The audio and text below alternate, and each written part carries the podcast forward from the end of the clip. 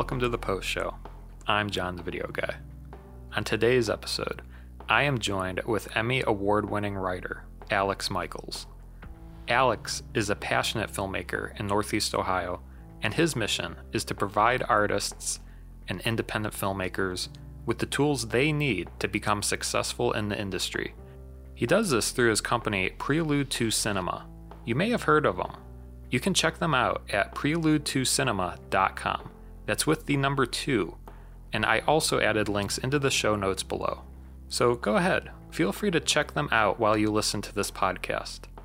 He is very active and busy making things happen, so we are honored to have him for the next 20 minutes or so talking about his ideas in the film industry.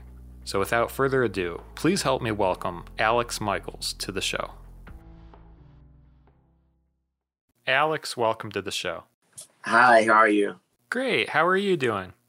Uh, I don't know. I have to check my schedule to see how I'm doing. I got so much stuff going on. Yeah, you've been busy lately, Alex, and I really appreciate your time here today to take a few moments and talk about filmmaking in your career. So, thanks for joining me here today.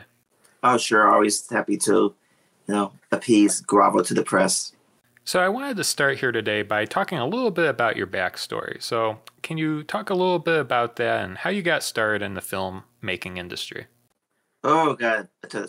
Um, I really didn't want to get into filmmaking short story. I was a writer, and um, I had a story that I wanted to do, and I worked at a hospital and was going through some issues and stuff and everything. You know, with long story short, I wanted to do this like little romance story, and Spike Lee was doing movies and everything, and I always wanted to do.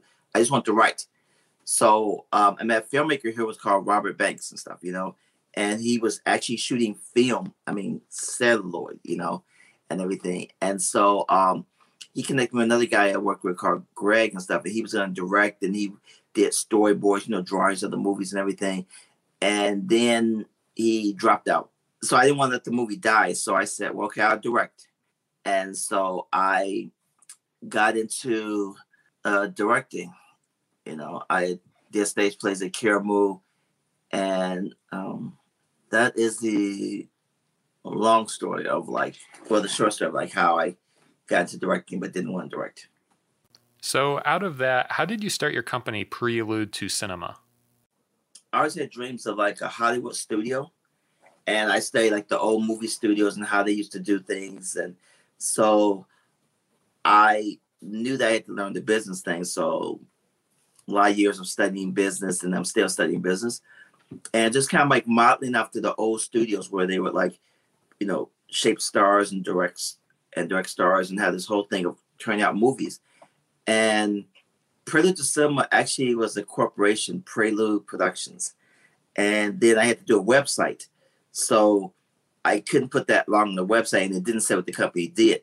So these magazines like uh, business to business and stuff with the number two.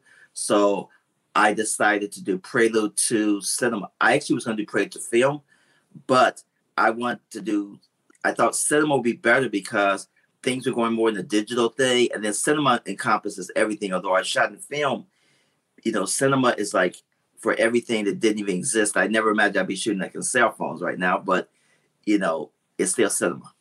Cool. So, can you tell us a little bit about what your company does for artists? Oh, actually, right now we're getting ready for um, Accelerate as a pitch competition from the Cleveland Leadership Center, and we're launching um, a new site called Block City P2C, which will be a social network, but it's also a sales platform. So the idea is to teach artists that it's not just about the fame and everything, it's about how to make money from your art and your movies.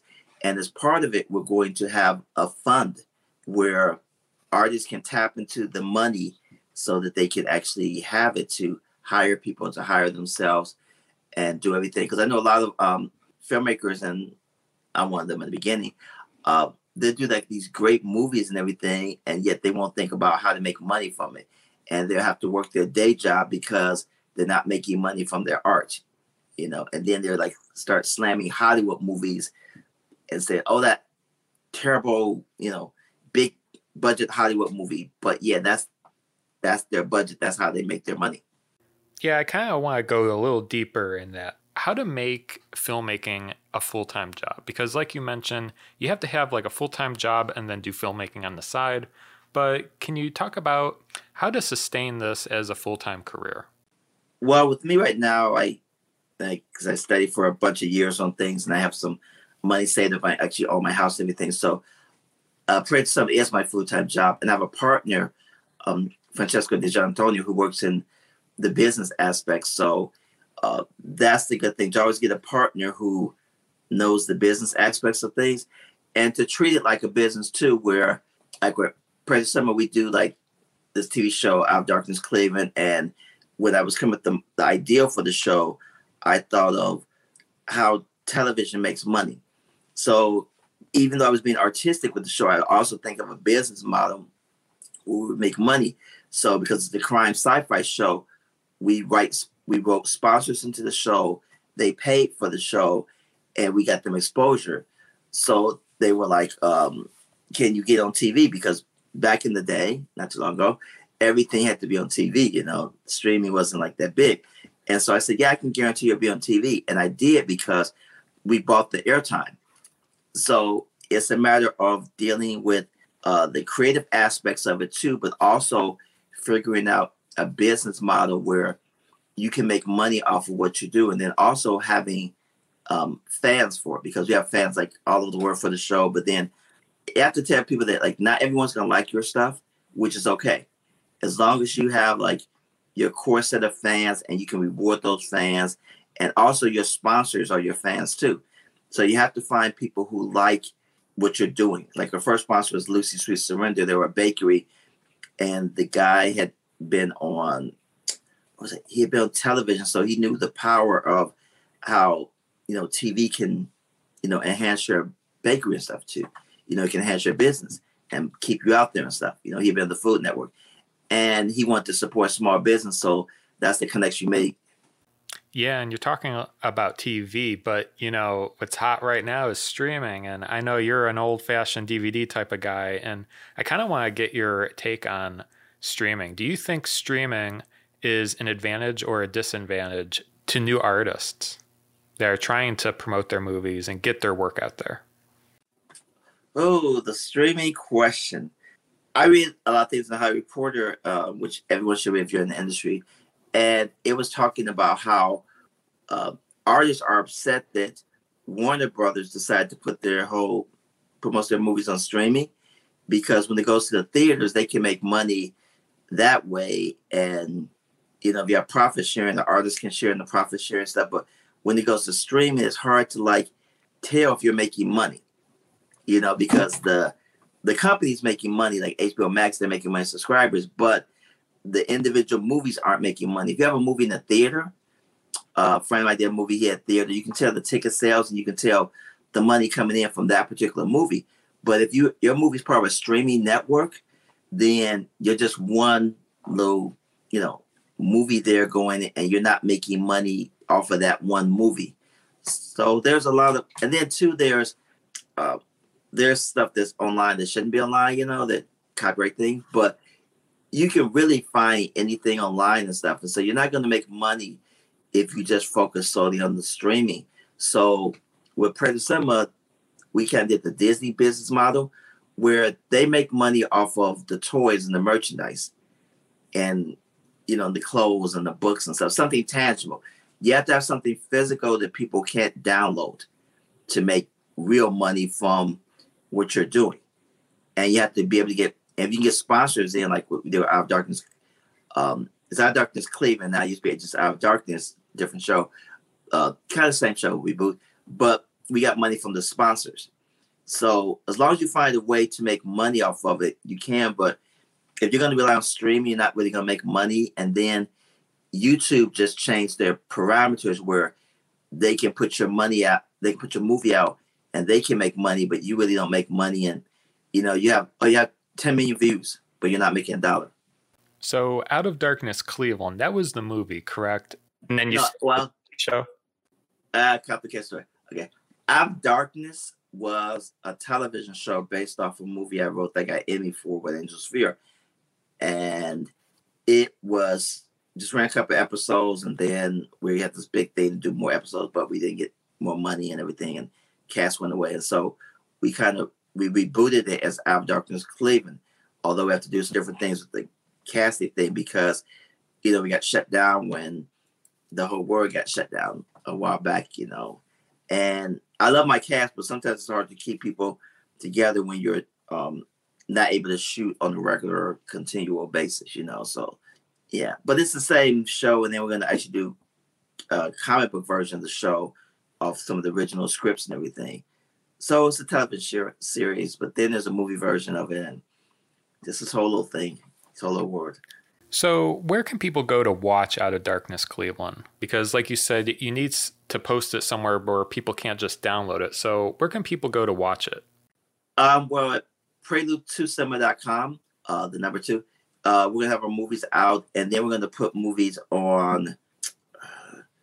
We're gonna put movies on DVD too, but then we'll have like merchandise with it too, and everything. And I would love to say that maybe this year, if possible, we'll put one of our movies out in a theater, and you know, we don't have big theater, but you know, I I have had movies in theaters before, and it's like ours is rather see your name of the marquee, but at the same time, though you just want to build that fan base. And so sometimes you have to like let people just go see your movie free online streaming, which kind of goes against the business thing, but it's hard to really make money from just streaming. Like I was saying before with YouTube, you have you know, you have you might have like a hundred million views, but they're giving you a couple dollars for the you know, for that and stuff. And so you're not gonna make any money if you just have the movie out there. You have to have the merchandise and the toys and the fans and such.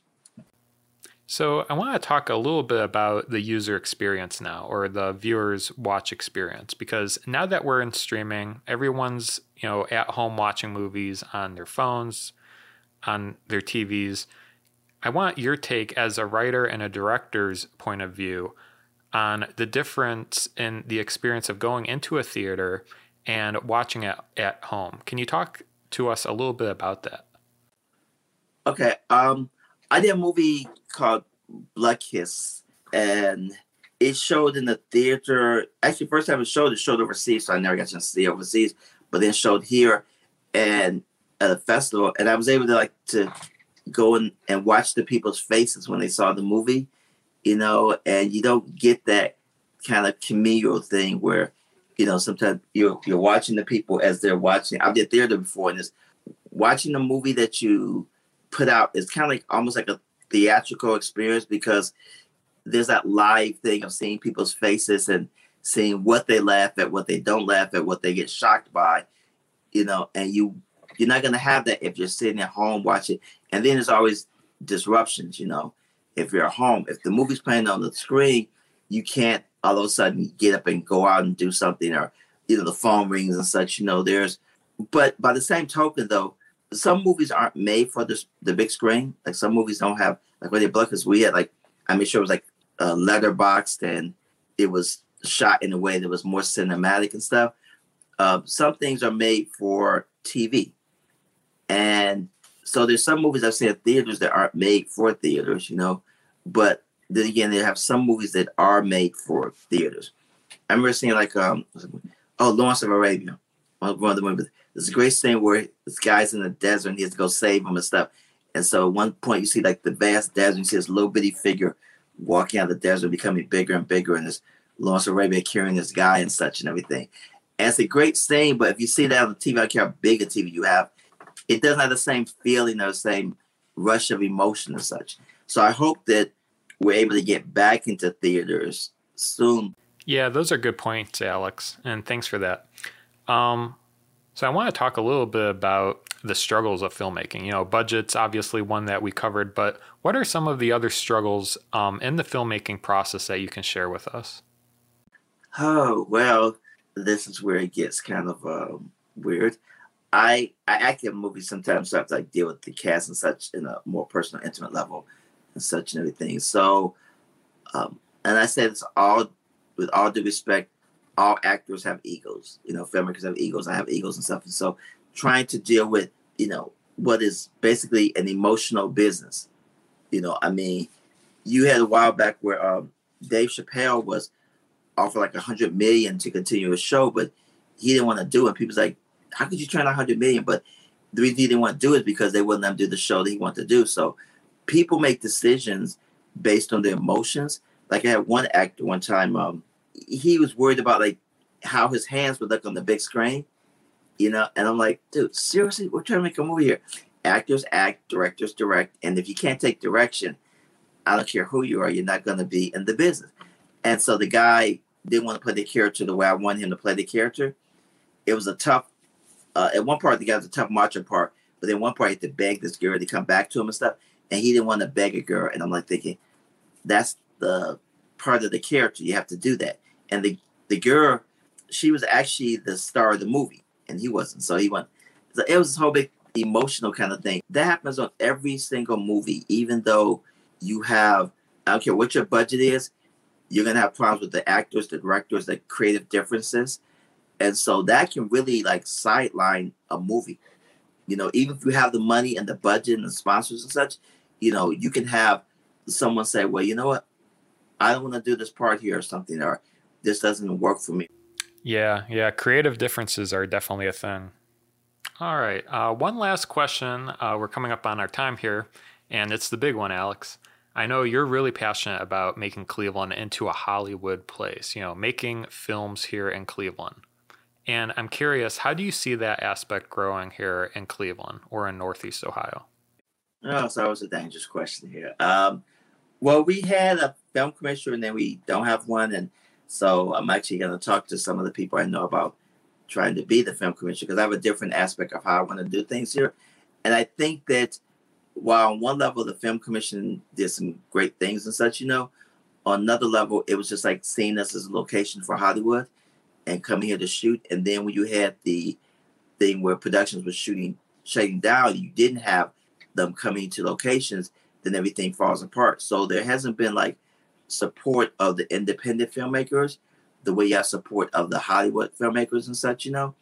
And they also have the tax credit. We have a tax credit here, and it's like oh, the tax credit, the tax credit. But the reality with the tax credit is that it's not built for independent filmmakers. I actually know a guy um, on a podcast thing, they get a tax credit for, you know, but they do a lot of, they do like tons of podcasts. You know, I got to connect with them.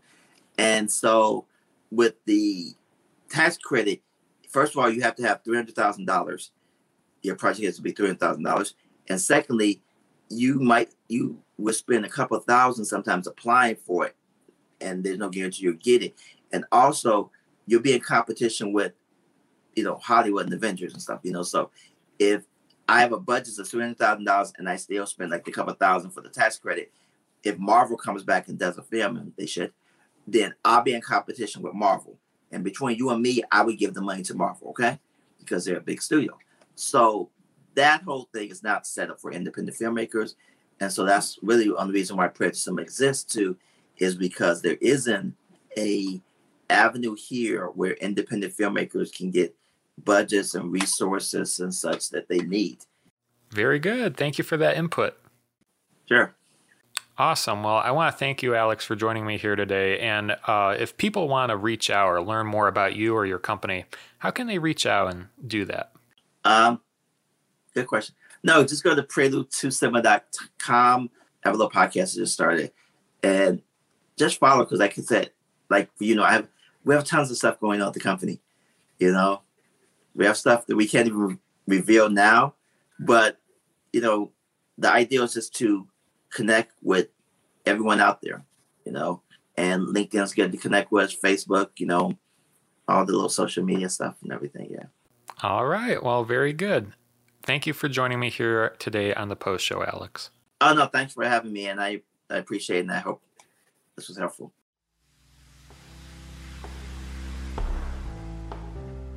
Awesome. That was great. I want to thank Alex again. We really appreciate his time and his mission to advance independent filmmaking here in Cleveland. And I hope you found some value in our conversation.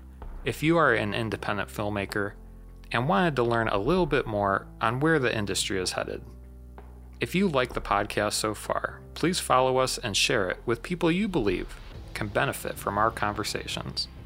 You can also go to my website, johnthevideoguy.com forward slash post show to see all of our episodes. We look forward to talking to you soon.